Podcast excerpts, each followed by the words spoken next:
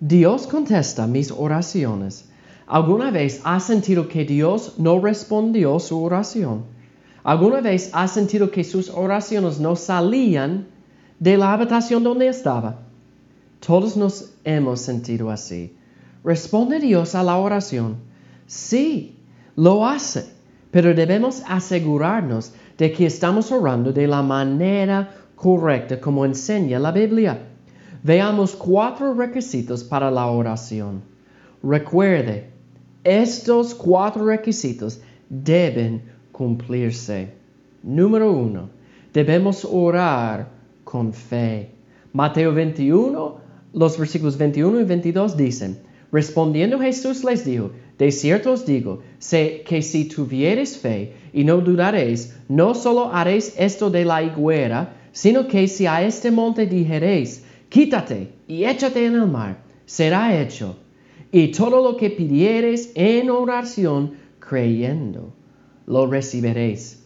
Nosotros debemos orar con fe, creyendo que Dios escuchará nuestra oración y contestar nuestra oración. La fe es un requisito para agradar a Dios.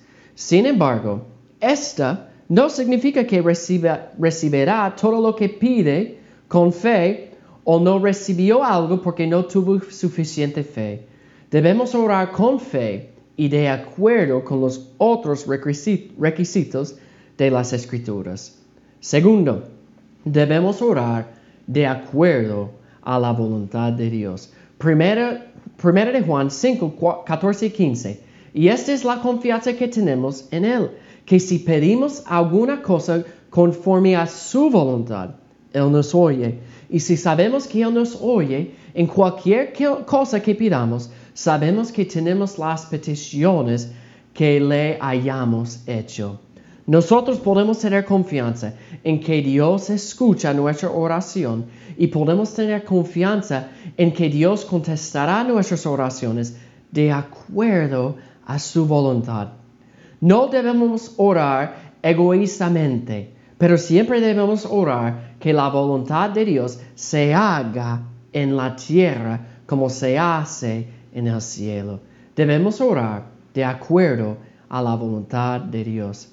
Tercero, debemos orar con un corazón puro. Santiago 5, 16 dice, la oración eficaz del justo puede mucho.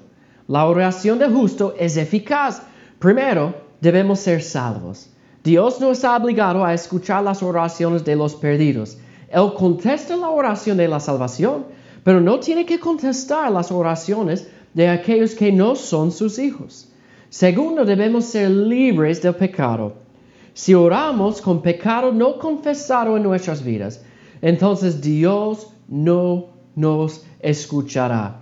Si somos creyentes y no tenemos pecados sin confesar en nuestras vidas, entonces Dios puede hacer grandes cosas a través de nuestras oraciones. Debemos orar con un corazón puro.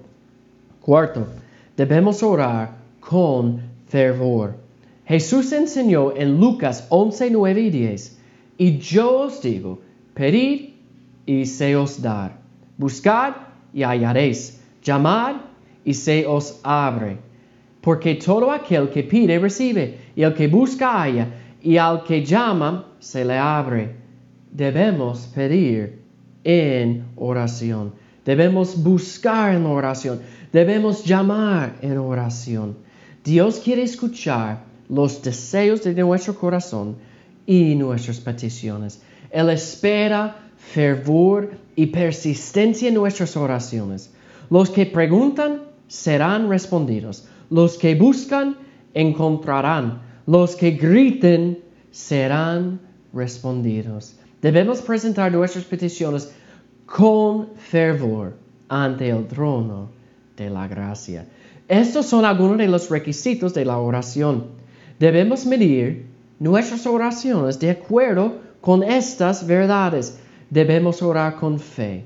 Debemos orar de acuerdo a la voluntad de Dios. Debemos orar con un corazón puro y debemos orar con fervor.